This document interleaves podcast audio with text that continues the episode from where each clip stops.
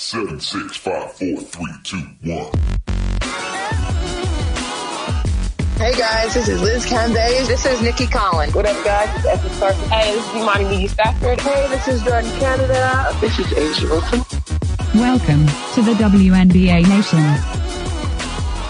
WNBA Nation, hello again and welcome to a belated championship edition of the program. Uh, we've got a WNBA championship to celebrate. We have some college news and excitement to look forward to. We got things to cheer about. We got things to gripe about. We've got, I'm sure, other things as well. I'm Steve Schwartzman. I'm here with Logan Jones. Logan, how be it? I'm Logan Jones, and I'm here with Steve Schwartzman. That's how I Hey. feel about that. I'm doing great. Yeah. It's uh, it's our off season, but as as we mentioned on Twitter the other day, uh, WNBA Nation has no off season, so No. we we just keep on rolling into uh, off season content, college, Final Four, draft, all of it. Yeah, it's it's we're now in that point where actually things can remain just about as busy if we want it to. It's just that like things overlap into other things now. There isn't just a stretch of a season. It's like let's ta- we got this to kick off, and then this thing, and then this thing, and and then before you know it, it's a draft, and then it's a preseason. It just it folds in pretty always- well. I always feel a little bad for uh, WNBA Nation listeners who follow our individual Twitter accounts because this is also the time of year where we go from mainly tweeting about women's basketball to also you'll get occasional um, my Seahawks are bad tweets. Or uh, in Steve's case, the Dodgers are bad slash the Dodgers are winning the World Series tweets, depending on the day. Um, this is because we're sports fans of all This is leagues, and, such- and October is is kind of the best time of year for that. But make no mistake, women's basketball coverage still our our number one. Um, you just might see some of that creep in over the next couple weeks. Yeah, uh, it's, funny you mentioned that. I actually did text my best friend, one of my good friends, Jordan, like my, my best Dodger friend, Jordan, and actually texted him the classic, we just won our 106 game and I still can't tell if the Dodgers are good. um, and, and people would laugh at that, but that's the world we live in. Sports, it's being a sports fan is fun. Some, some years I feel like I wish I wasn't. I just feel like I would probably add like 14 years directly back onto my life. Just definitely, definitely. Just I've had this conversation recently with uh, I, I you probably know Tommy. Tommy, Yeah. who is a Utah State fan, a Boise State fan, and an Indianapolis Colts fan. Um, all three of those teams play their hated rivals in the next 72 hours, and all three of those teams are probably going to lose. Um, and I'm worried about it. I, I suggested over the phone earlier this week, like we should get really into like stuffed breads. You Yeah. know, like like let's we should start homemaking pizzas. Like Yeah, just, just doing like- doing something that's productive with our lives instead of stressing over whether or not Jonathan Taylor is going to get a touchdown. Like we, we Yeah, I. I remember telling Kyle one time, like, what if you and I drop all like all the sports and it's just fly fishing? Like you already love it, but you get me into it, and that's just that's us now. Is we just fly fishing, like, and that's it. Because I think that would be a lot. First of all, tons more relaxing, um, and you know, it, like it actually like I, maybe I might be a good person after it. As opposed to, it feels like sometimes after a sporting Oh, event, I'm a hor- I used to be a horrific human after it. Like, we're we're in like I think we're in season five or six of WNBA Nation. By season twenty, this is going to be a midlife crisis pod. Like it's, it's just going to be about boating and taking care of your lawns. Yeah, it's where maybe by then we'll see if lawns exist. Um, uh, you know, maybe zero escaping is a hobby. I don't know, but Logan, let's get to the belated news that technically we could have done well over a week ago, but let's finally do it. Congratulations to the Las Vegas Aces, your 2022 You did it. WNBA champions as if it was a shock to seemingly anyone. Here's the thing. We had a five versus six matchup last season. So to walk in as the number one and seem like the odds on favorite from start to finish doesn't exactly bode a strong resume heading into the playoffs, but they come in, um, and essentially cruise through things, uh, beating Connecticut in four games. Uh, while Connecticut was very competitive, had a very decisive win. My assumption is it really felt like this was the Aces to squander throughout, and they stayed in control. They played high octane offensive basketball, and then by game four, they figured out defensively how to essentially put a full on cap on things. Um, Chelsea Gray, your finals MVP, which is a discussion in and of itself. Yes. We had the Vegas championship parade of all championship parades. There's just a lot to talk about. I like there is there is additional buzz already coming off of this championship like something I don't know that we've seen before. Everything considered, now that we've had a chance to give a real good long look back at this WNBA finals, this playoffs this season, and the aces in general and their potential impact, what's your impressions? What's your hand on it? What are you remembering most or taking with you most coming out of this? Uh, I think the two big takeaways for me, I'll, I'll go micro and then I'll go macro. I, it, with the benefit of retrospect, I think the Aces won the championship this year when they beat Seattle in that overtime. Yes. I think that was the moment that they ascended from we've been good all year, we've been a contender all year, we've had Becky Hammon and a great offense all year, to nothing is going to stop us from accomplishing our goal. Um, the macro is a lot more fun for me, I think, for us to talk about, which is since A'ja Wilson's been in the league, we've been talking about how she's destined for multiple rings. And here's number Yes. one. Um, and, and we, you got to be careful with that because stars come into to sports leagues all the time that look like they're going to be the next big thing. And sometimes it doesn't work out or sometimes it takes to the twilight of their career to finally reach that point. A'ja still not yet really even in her prime. She's the raging, uh, raging. She's the reigning, uh, league MVP. She's got a ring. She's probably not done.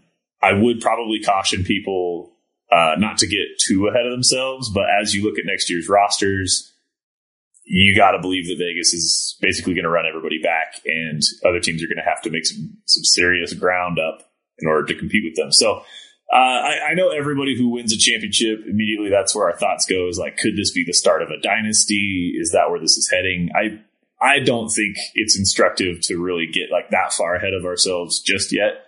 But yes. it, the the legacy of A'ja Wilson is she's won everywhere she's been, and it seems like she's going to continue to do so.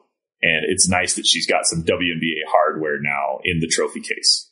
Yes, I, I, I totally agree on the on those fronts because I think as I look at the entire situation on like as wide of a scale as I can, it, it almost has a similar buildup to what we saw with with Bree Stewart, which was you had those first couple years where you looked impressive, but weren't able to really tie it down to team success where does that build? All of a sudden, you play at an MVP level, your team starts to formalize, and you were able to turn it into a ring within, you know, your first three to four seasons. And it turns into now it's a bona fide, you know, with Bree Stewart, wherever Bree goes is basically a title contender, and that's A'ja Wilson. It's like becoming, she's, she's going to be gaining to that level, which is why I told, I told you guys when this series was ended, what I'm most excited about is narrative wise, this creates the stage for the next great league rivalry. The next great, like, these are the two that will carry the next, like, standing in peace. And as we put, you know, as we're saying goodbye to that, you know, super Diana Taurasi level, and we have a few others, you know, and to, to Candace Parker, Sylvia Fowles, you know, we have a lot of these pairings. This is that next one that's like, we're in prime position to be talking about is one of these two, you know, the G.O.A.T. You know, like it's it's very intriguing on that level. The other big narrative to me that I think is highly important, and this was the thing that like straight up got to me, was um the the Becky Hammon story is one of the most interesting stories in all of sports of the last like 30 years. Her rise as a player, her ability to fight to to get to the top as a player, not be able to pull in that ring, her willingness to fight to try and gain prominence as a woman in the NBA and not get that opportunity and to step into this role to get the WNBA ring she's deserved all along. And essentially kind of put herself at the top of the pedestal in terms of coaches. And I know a lot of people might take a little bit of offense to that, but I mean, th- her hands are all over this. This was not just a, a really solid name in Becky Hammon joining a really immaculate team, especially when you consider this was a team that lost Liz Cambage right as she walked in. Um, this team works because Becky Hammon put her entire DNA into it. I mean, look at Chelsea Gray's prominence in the playoffs. Look at everything Kelsey Yeah. Plum did in changing her game. Look at how Jackie Young performed. Look at the depth of your backcourt in general. Look at the defensive prowess of this team. Uh, she came in and said, like, we're literally flipping the script and we're playing the game my way and turn this into everything. And you talked about it, how there's potential for the Aces to run this back because a lot of people are going to play for that. Because I think she's the type of coach that's injected some really, really inspiring energy into these players. Like they're very behind their coach, um, in a way that I could say, if you want to be that person, and I don't necessarily see this as strongly as others, if you want to be that person that kind of said like, Steve Kerr and the Warriors mentality like created a new era in the MNBA. If you want to be that person, Becky and this Aces team could be that team. Like could be Yeah. that mixture. That's like that next echelon, that new mentality of the league and what it takes to be Yeah. a championship team. I, I like what you said there. I, I hope nobody makes the mistake of thinking that anyone could have stepped in and inherited A'ja Wilson with a great supporting cast and won a championship. No, Vegas has never won a championship. Those players on that team have never won a championship. There's a lot of really good rosters in the league with really good coaches who got outcoached and outplayed Connecticut by name specifically, but also Seattle and everybody else they had to run through in order for them to win. And to your point, I mean, I don't think every coach pulls red hot Chelsea Gray into the into the postseason and makes her into a Finals MVP. I don't think every coach gets Kelsey Plum to be an All Star on a team that's already loaded with All Star talent. There's you know the everybody always makes that argument when teams make up uh, make a big free agency poll that's like, oh, there's only one basketball. How's this going to work? Good coaching is how it works. Knowing how to distribute Yeah. the ball well and get everybody involved and maximizing their talents is how it works. Exactly that, but then at the same time, the new narrative now is when a when a uh, elite level player leaves your roster, it's always who are you replacing them with? And I feel like Becky's mentality was she looked at two like overall first draft picks and said, "I don't need to replace them. You two are stepping up." And that was Kelsey Plum and Jackie Younger, especially during the regular season, of kind of saying like, this is the two and the three, which is hysterical when you're like, we took the year and almost forgot Chelsea Gray in that mixture. And not that I think that was intentional, but I think in Becky's situation, she's going like, it's, this is going to be extra fun when I get to like hit that NOS button in the playoffs. Yeah. Uh, and people aren't going to know I'm, what to do. I'm officially to the point now where if I see anyone use Kelsey Plum's name as shorthand for like disappointing draft pick, I'm blocking them on Twitter. Like, Yeah, it's not that's it's not good discourse anymore. She was an all star on a championship winning team. She started She's- she's in the All Star game. Like, Yeah. and She was a starter, season. yeah. She's been having a really good career, but people still, I think even this last offseason, we got a question on a Q&A episode that's like, You like to talk. this draft is going to be, you know, the Oh, it was, Kelsey uh, Plum of the draft. It was it was a Like, Caitlin Clark question. Is Caitlin Yes, Clark yes. destined to be an elite player, or is she going to be kind of like a Kelsey Plum? And what we were trying to say was, what is wrong with being Kelsey Plum?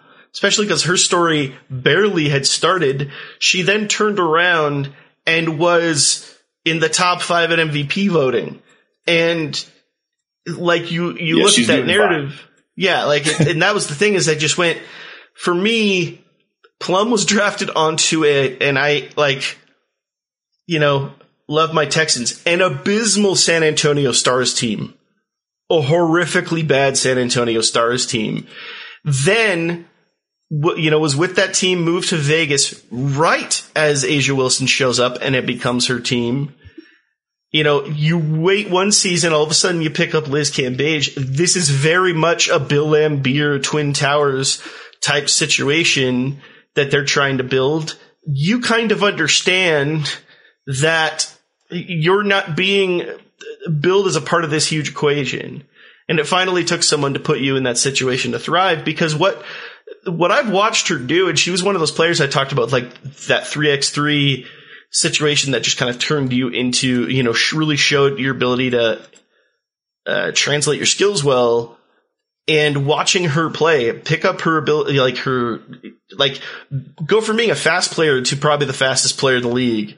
Someone who can create her own shots, someone who can create open baskets across, you know, she found so many ways to contribute and then was finally put in a situation where a coach turned to them and said, what turned you into the top pick in that in the 2017 draft was your ability to score. For the first time in your WNBA career, a coach is about to tell you, "I need you to go out there and score buckets."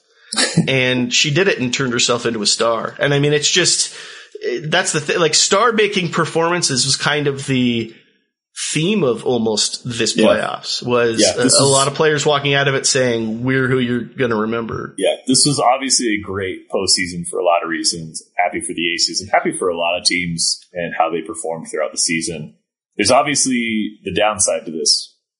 And I'm sorry, Connecticut fans, for having to listen to so much uh, Vegas fanfare, um, both from our pod and just the general WNBA world. Um, I, I'm worried about uh, our Sun fans. I'm worried that they've they've come so close with this roster so many times that it's hard to know what they need to do in order to improve it. Um, you don't, you know, you don't fire a coach who's had that much success over the last several years. You don't, you don't blow up the team unless you're the Utah Jazz. You don't blow up a team that had a number one or number two seed recently just to start over again. Um, but it's to the point now where they almost have to do something. Um, and I'm not sure what their offseason looks like. I don't really have any more talking points about the Connecticut Sun other than to remember, like, yet again, we had a, a great season and a just kind of a I don't know a word that doesn't sound mean a finish that their fans aren't going to be happy with. Yeah, I mean, I think I'll say this. Um, in terms of like a failure, failed to reach the goal, 2021 was that for Connecticut. I don't even think there's any ifs, ands, buts about it. You were the top seed by, by a distance in that playoffs. You came short in the Commissioner's Cup game, turned that into like a monstrous run in the second half of the season, came in as the odds on favorite, um, and then flopped in the semifinals. And because of that, people, I think, lost a little bit of that energy stock with Connecticut of like, okay, but when are they going to seal this in when it matters? And it's, that's where this gets frustrating. It's like, what more could they possibly do?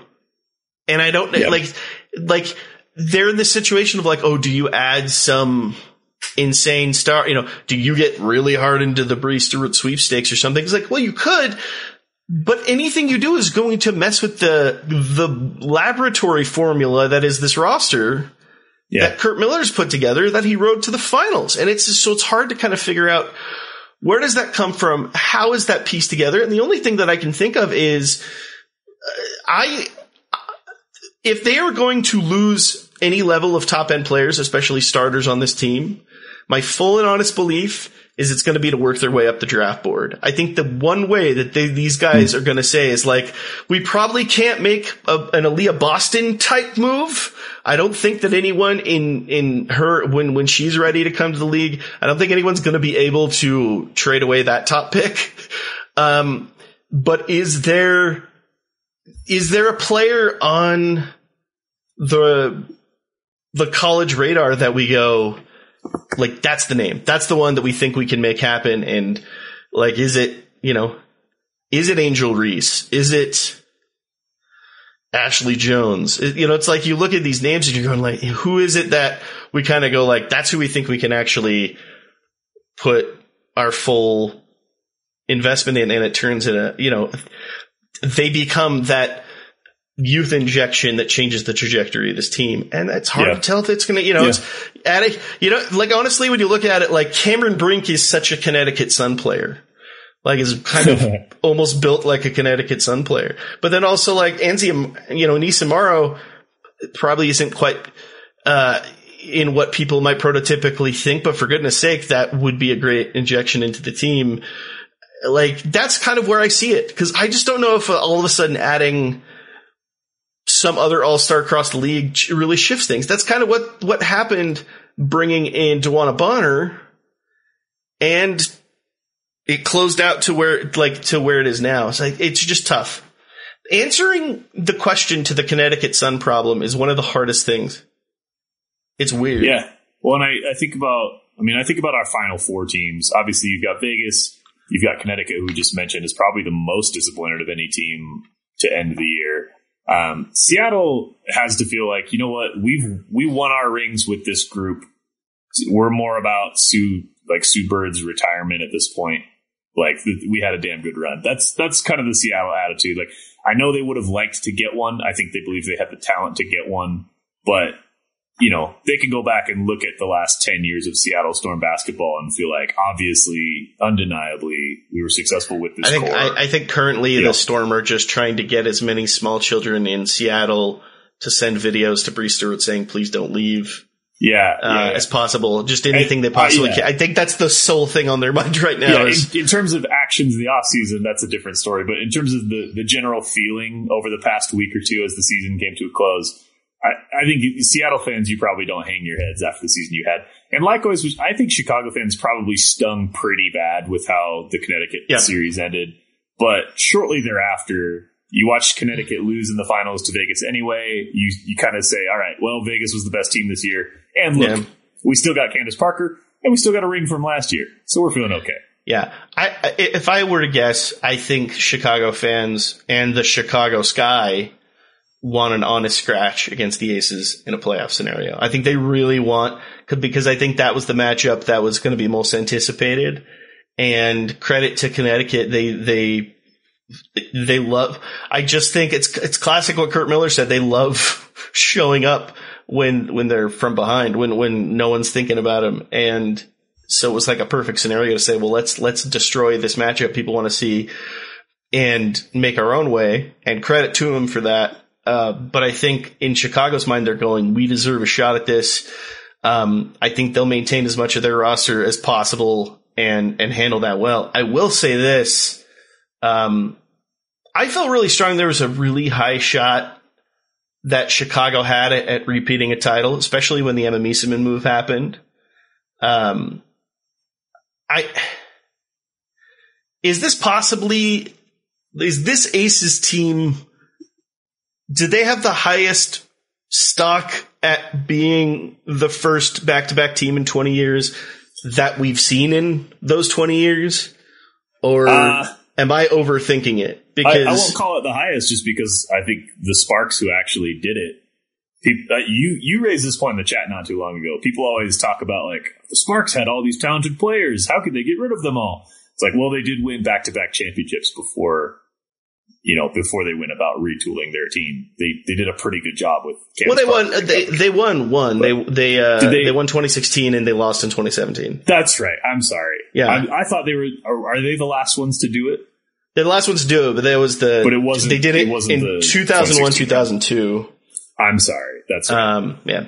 in in my head they they had gotten a couple that's right they did win in 2016 Yeah. though with that group and i just think like oh yeah that's a i mean that's a pretty successful run that's that's the opposite of gathering a bunch of talent and then wasting it like they Yeah. i mean they almost they almost ran it back um in that case yeah i i mean the landscape of this league changes so much. I mean, it gives us months worth of content to talk about every offseason because of the draft, because of the limited amount of spots, because of free agency movement. Um, this offseason in particular, Bree Stewart's the headliner, but there's going to be a lot of big players on the move. Yeah. Um, it didn't really impact this season so much. Um, like Tina Charles going to Phoenix and then later to Seattle ended up not being as impactful as maybe some people thought. Um, I think next season is going to be pretty major.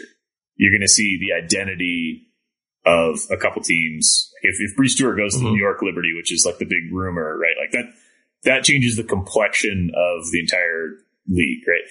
So it's hard to say without knowing what every other team is going to look like, but it certainly feels like if Vegas was the best team this year and they bring everybody back and everybody's still in their prime, you're assuming the health of all those players for a team that plays basically six deep, which is a little dangerous.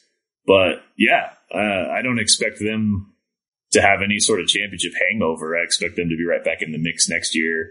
And to your question, like, I think unless maybe one of those Seattle teams, um, I, Hmm. I definitely had them pegged as a potential repeat champion the year after they won it. But I mean, yeah, they they have a, a real good shot. It's it's hard to win a, a WNBA championship. like the reason Yeah. that it doesn't happen too often back to back isn't just because players get older and they move and contracts end. It's because it, it I, and I want to be careful how I phrase this. Even if you're the very best team in the league, it takes a couple things to go your way. Take the the Seattle Storm semifinal game against Vegas, right? I think if the Storm goes up to one in that series, we're not even having this conversation right now.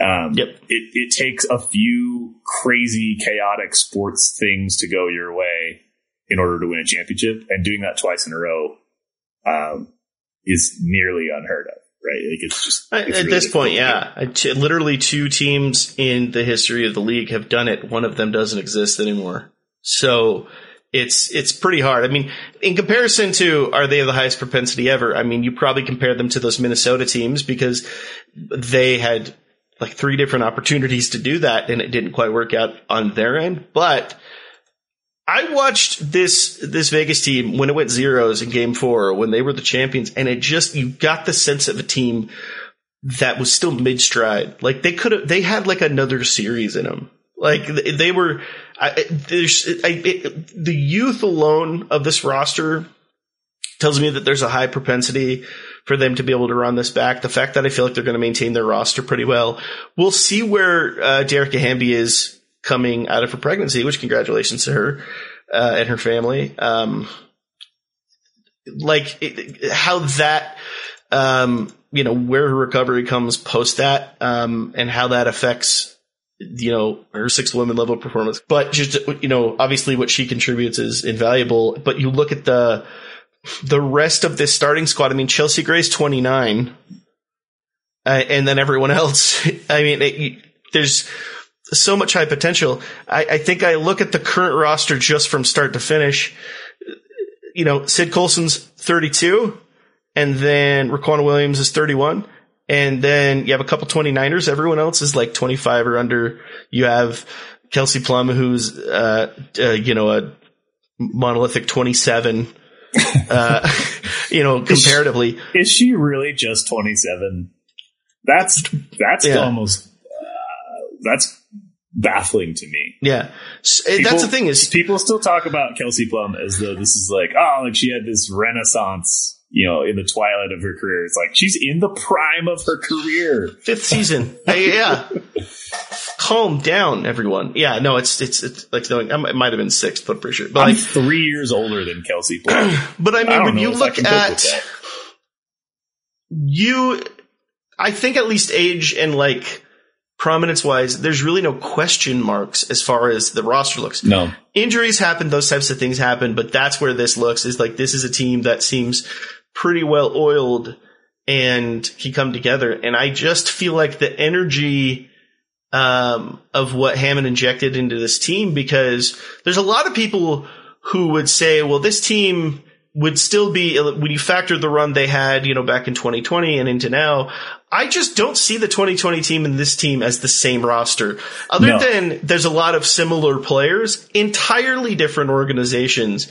Uh, with Hammon in play, with the way that they play, with the prominence of certain players and where they were uh, slotted in 2020, I think it's like this is very much the start of a run. And while you can't predict right away, oh, they'll win another title, I think the stock, uh, the over under on their potential to do it is as high as we've ever seen. Uh, simply because of how young and impressionable this team is, how much they believe in each other, because it's more than just the talent base. They really seem to be a unit who like to see each other succeed, which is why when you have a team of Kelsey Plum, A'ja Wilson, Chelsea Gray, Jackie Young coming through big, Dearica Hamby, one of the best bench players in the history of the league, Kiah Stokes coming in at very big times, all of that building up. Hey, let's bring in Riquna Williams to close it out. Like it's just Yeah, like just- ah, they just have options on options. They're just Like, really good, and I I do. I'm as excited as anyone about what 2023 could look like for Vegas. I am generally anti evil empires in sports, but I I could get down with a Vegas uh, like a little mini Vegas dynasty here for the next two three years because they are going to be the team to beat as other teams change rosters. It's worth mentioning that even though I'm very concerned about what Connecticut can or should do in the offseason, and Chicago does have a lot of unrestricted free agents and decisions to make. Um, Chicago was tied at the end of the regular season record wise with these aces, um, ended up losing out on the one seed by a tiebreaker, and Connecticut was just a game behind. So Yeah. for as much as we love this Vegas team, the idea that they have kind of a locked up opportunity to run it back next year and win another ring is like, well, remember the the tier of teams that they were a part of this year was three teams at least, yeah. uh, and you expect other teams to kind of rise to the occasion next year as well. So And I guess the difference for me is uh, I almost think of it as an analogy of watching two fighters at the end of a match. You know, one looks like they put their last drop of sweat on the canvas, and the other one looks like they could go four more rounds. You know, like yeah, that's almost kind of the feeling that I got. But you're correct and to say. I mean, this was a a- Aces team that kicked off nine and one, um, looked very much polished and unstoppable, and had a skid for a while.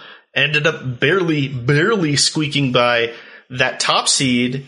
And honestly, what a big deal that turns into. Because when you look at what Connecticut was ready to be loaded with in that semifinals, being a two seed was not enviable. Uh, and so that was very important. If that, by the way, if that tiebreaker swings one way or the other, who knows yeah, what, you know, who knows what the narrative is if you're looking at Chicago one and Vegas two. That's the, that's why this is such a game of, of inches in a way. Um, but this is where we stand, and obviously, you know, huge congratulations to the Aces. This is very exciting for them and and for I think basketball in general. Um, you know, I think A'ja Wilson has fully checked all the boxes of the narrative to become the face of a sports league, Yes. and to very much be kind of the future that brings in uh, new and, and lapsed fans and be an inspiration for young players. Um, and there's just, I, I, I don't know that there's a better choice. I just like, yep. down to seeing her slam covered earlier this week, just like, this is it. This is, this is what checks all the boxes. And I hope that that maintains itself well because, um, when it comes to mainstream media, there is a little bit of color, color blindedness when it comes to that. And a lot of people have already talked about that. Um, and this is that definite case where this is just a no brainer. I'm excited for that, but there's a lot to be impelled there, but what a fun year. I just overall very fun season, very impressive performances all around. Um, you know, a lot to dig into. But is there anything else you feel like discussing about the just- finals at all to- before uh, we call not necessarily about the, the finals, but before the end of the episode, um, this this is how dominant that Team USA basketball has been in World Cup games for like the last twenty years. Is it's kind of just a footnote in this episode, even though it is a big deal. Um, Team USA basketball has won twenty seven games in a row in the FIBA World Cup. They are in the World Cup semifinals after kind of a wake up call game, is what uh, ESPN's calling it against Serbia. Um, basically, anything short of a World Cup win would be seen as a big shock. Um, doesn't mean that it's any less important, but that it's sort of the same deal as the Olympics, where it's like the expectation is that they go and they dominate and they win. Um, I don't have anything more to add to that other than it is kind of instructive to be watching some of these teams play together. You have some of the aces there, like A'ja Wilson and Kelsey Plum. You also have Kahleah Copper, who we didn't like. We saw a little bit in that final Chicago game um, of of what she's capable of, and what we saw in the finals last year. Um, but Kahleah Copper's really getting hers on the world stage in the FIBA World Cup. So I'm excited to see Chicago continue to build around her. There's other narratives that are going to emerge around specific players from that. So just keep an eye on that. Um, I just- basically everything that Bree Stewart says about like, like, oh, this player is really good. People are going to take and turn into a headline like Bree Stewart wants to play with Kahleah Copper. So just be ready. That's coming. Um, it's just FYI. Which is so funny. I, first of all, I, I think it's it's going to be a necessary evil because this is the type of scuttlebutt you get with uh, league garnering a lot of attention. So it's actually you know, unfortunately, the behind the scenes free agency world, which which gives me a headache, uh, comes with that level of popularity. I always talk about, uh, you know, MNBA free agency. I think gets more social engagement than the actual season. Uh, people love talking about free agency a lot more than I think they talk about basketball. Uh, and it's weird, but I think as you're going to see some level there. But I also, those questions always make me laugh. Like, oh, she wants to play with Kahleah Copper. Yeah. I think a lot of people So- want to play with Kahleah Copper. Most most people. I, but most people would enjoy given the opportunity. Hey, we might. Would you like to play? You know, all things whatever in a vacuum. Would you like to play with her? Uh, Sure. Yeah, that would be. That would be a pretty ace. I think I would enjoy that. Like, uh, it's just one of those situations of like that's just going to keep coming up. Of like, oh, she wants to play with.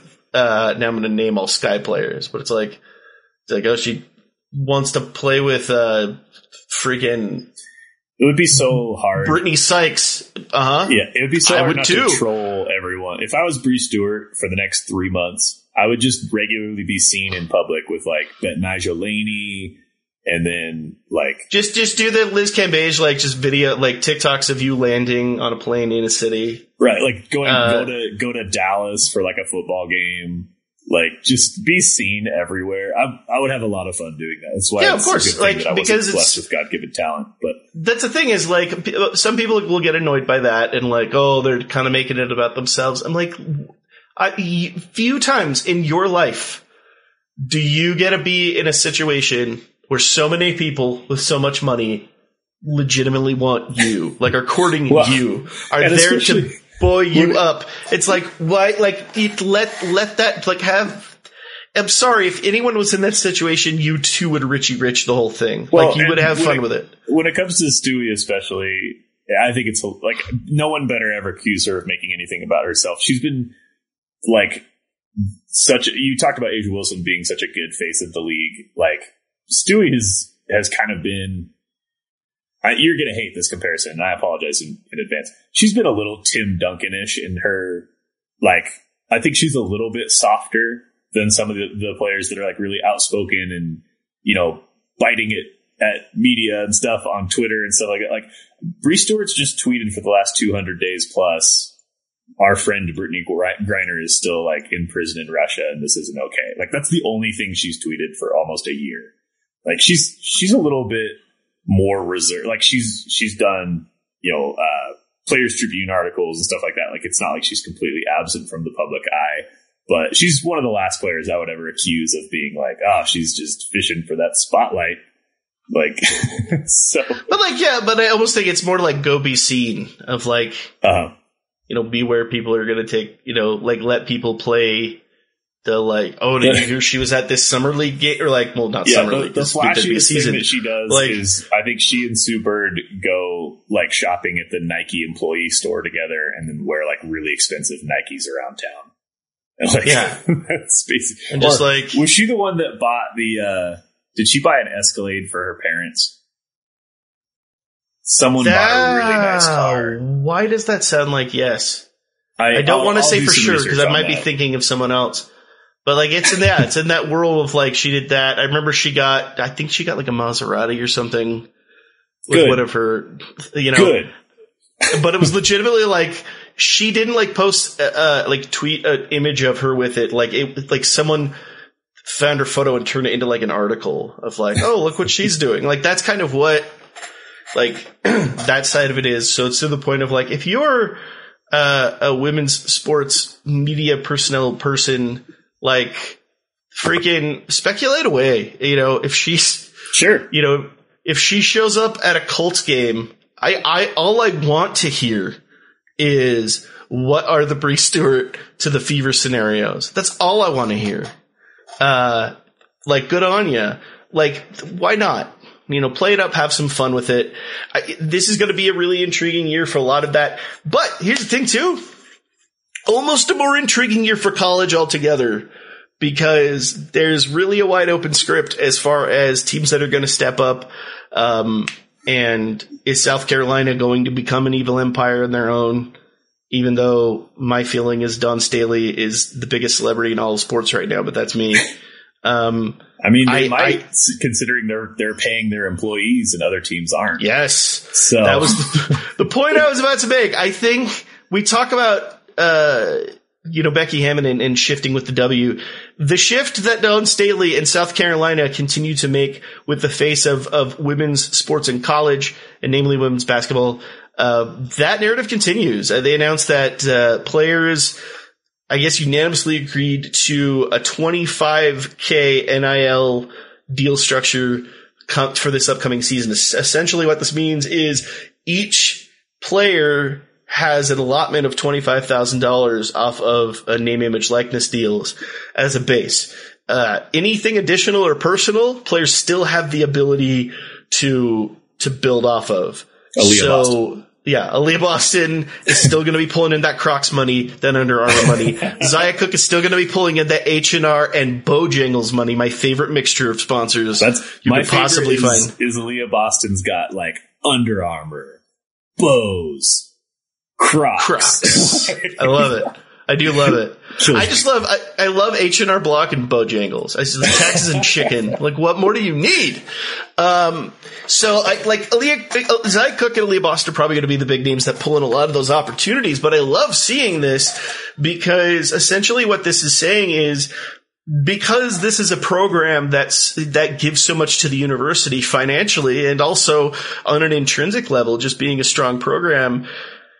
You know, that much money over one year for a college student essentially means we're making sure you're taken care of. It's not Yep. big time six figure, you know, kickback money, but that about will take care of it as terms of college fees, living expenses, like what you're going to need to, to to feed yourself, what you're going to need to set yourself up, and and that alone, when you consider how often are we constantly told about the grind of uh, NCAA athlete and what they go through every day, um, so this, you know, I think is is huge on that level, and if people are looking at the 25k and saying, yeah, but it could be more, the fact that we have a base level that is being allotted at this level to every player, knowing it's the beginning, like South Carolina wins another national championship, we could be talking about that being what doubled in a season. I, like, like this is just the beginning of the setup, and I just think the precedents that are continuing to being bowled out are are very intriguing. It's just it's it's things we never thought we'd see. Yeah, yeah, I do. I, I I'm not gonna get on this soapbox because we're towards the end of this episode. and This isn't the biggest story in the world. Name and likeness is a game changer. People like us who are like like 15, 20 years from now, we're gonna feel so old talking about the days before name and likeness, and kids are gonna be like, "What are you talking about?" People couldn't make money off of like teaching swimming lessons and like being on a local billboard. It's gonna sound so foreign to people.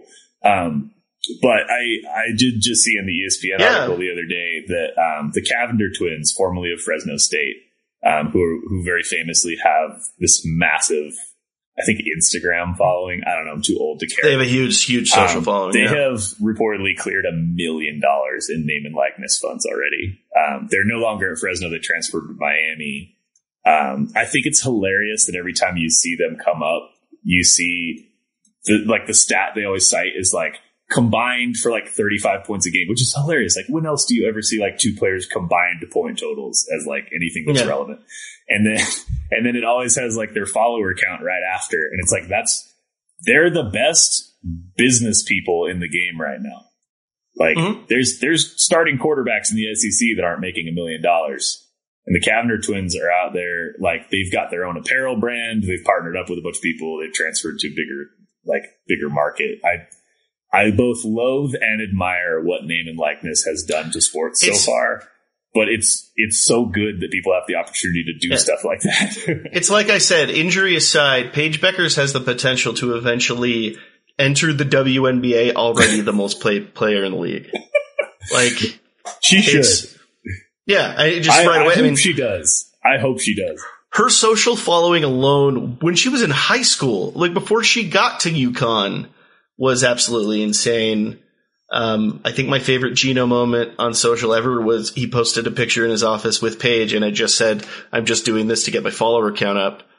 Um, Like it's I hope it's I hope she shows up to like mini camp day one in a helicopter, like old diva wide receivers used to show up to like off season, you know, Yeah. OTAs. Like I like I hope it snows tonight. Like I I Yeah. want the chaos of like a multi-millionaire college athlete going to the big league. yeah. You want you want the like the Disney Channel original sports movie moment of like Yes. this is what would happen in this setting. I want And I blank think- check Paige Bueckers in the league. You know what? How about this? I want Paige Bueckers in a Disney original movie. Like let's let's get one of these players. Just do that. Like go go back like I, like that because that's on the. Like, I don't know what the if there are ramifications and I'm wrong here, but I'm pretty sure I'm right. That's like on the table, and we're yet to I think see that fully of like like what if someone's like uh, this is gonna sound really weird, but like Paige and Azzi could be a buddy cop movie. Let's try it. Like. I don't know. Weird things are on the table, but until then, I you know I just love the precedent this is being set because this goes just beyond what your star players could pull in. Like we knew Ali Boston's Zia Cooke, that level player, was going to be able to pull in uh, some really good funding. But it's really cool to watch the entire roster at least be taken care of on a base level, and receiver goes from there. Um, and if you're Dawn Staley, I love that idea of saying like, you know what, I got my bag, I earned it, and I got my bag as a coach. And now we're going to do what we can to make sure that my players are also getting something for it. And that's fantastic. Like the, Yeah. The level of investment being put into that team, and before anyone says that it's unfair or it's overinflated, it's probably still a fraction of a fraction of a fraction what South Carolina's football team gets for their hot tub room in their facility. You know, like it's, let's not overinflate this, but the growth is, is there. I'm excited about it. Um, we've taken up a lot of time here. So, uh, you know, the only other college update that I have is, Kim Mulkey, you can go to. you can go to. I was going to say, Dawn Staley, come back on the show. We love you. We miss Not you. We want anti you on the LSU basketball. Not, not I'm excited Kim- to see what Angel Kim Reese Mulkey. does We on the court. We don't want Mulkey on the show. Kim Mulkey, can go to Nick, I- Nikki Collen can come back. We want Nikki Collen back on the show. every day. Uh, that's that, and that's the juxtaposition, by the way, that people were sharing during this whole saga. Yeah, yeah. You know, Kim Mulkey not even taking a question, and by the way, in a callous nature. That's the difference. Not even a no comment. Well, you're not going to, right? Can we get a response from you're not going to? Like you just are such a freaking like oh it drives me freaking nuts. Just just come in with a blue line flag on your hat and get it over with. Like I'm just done with it.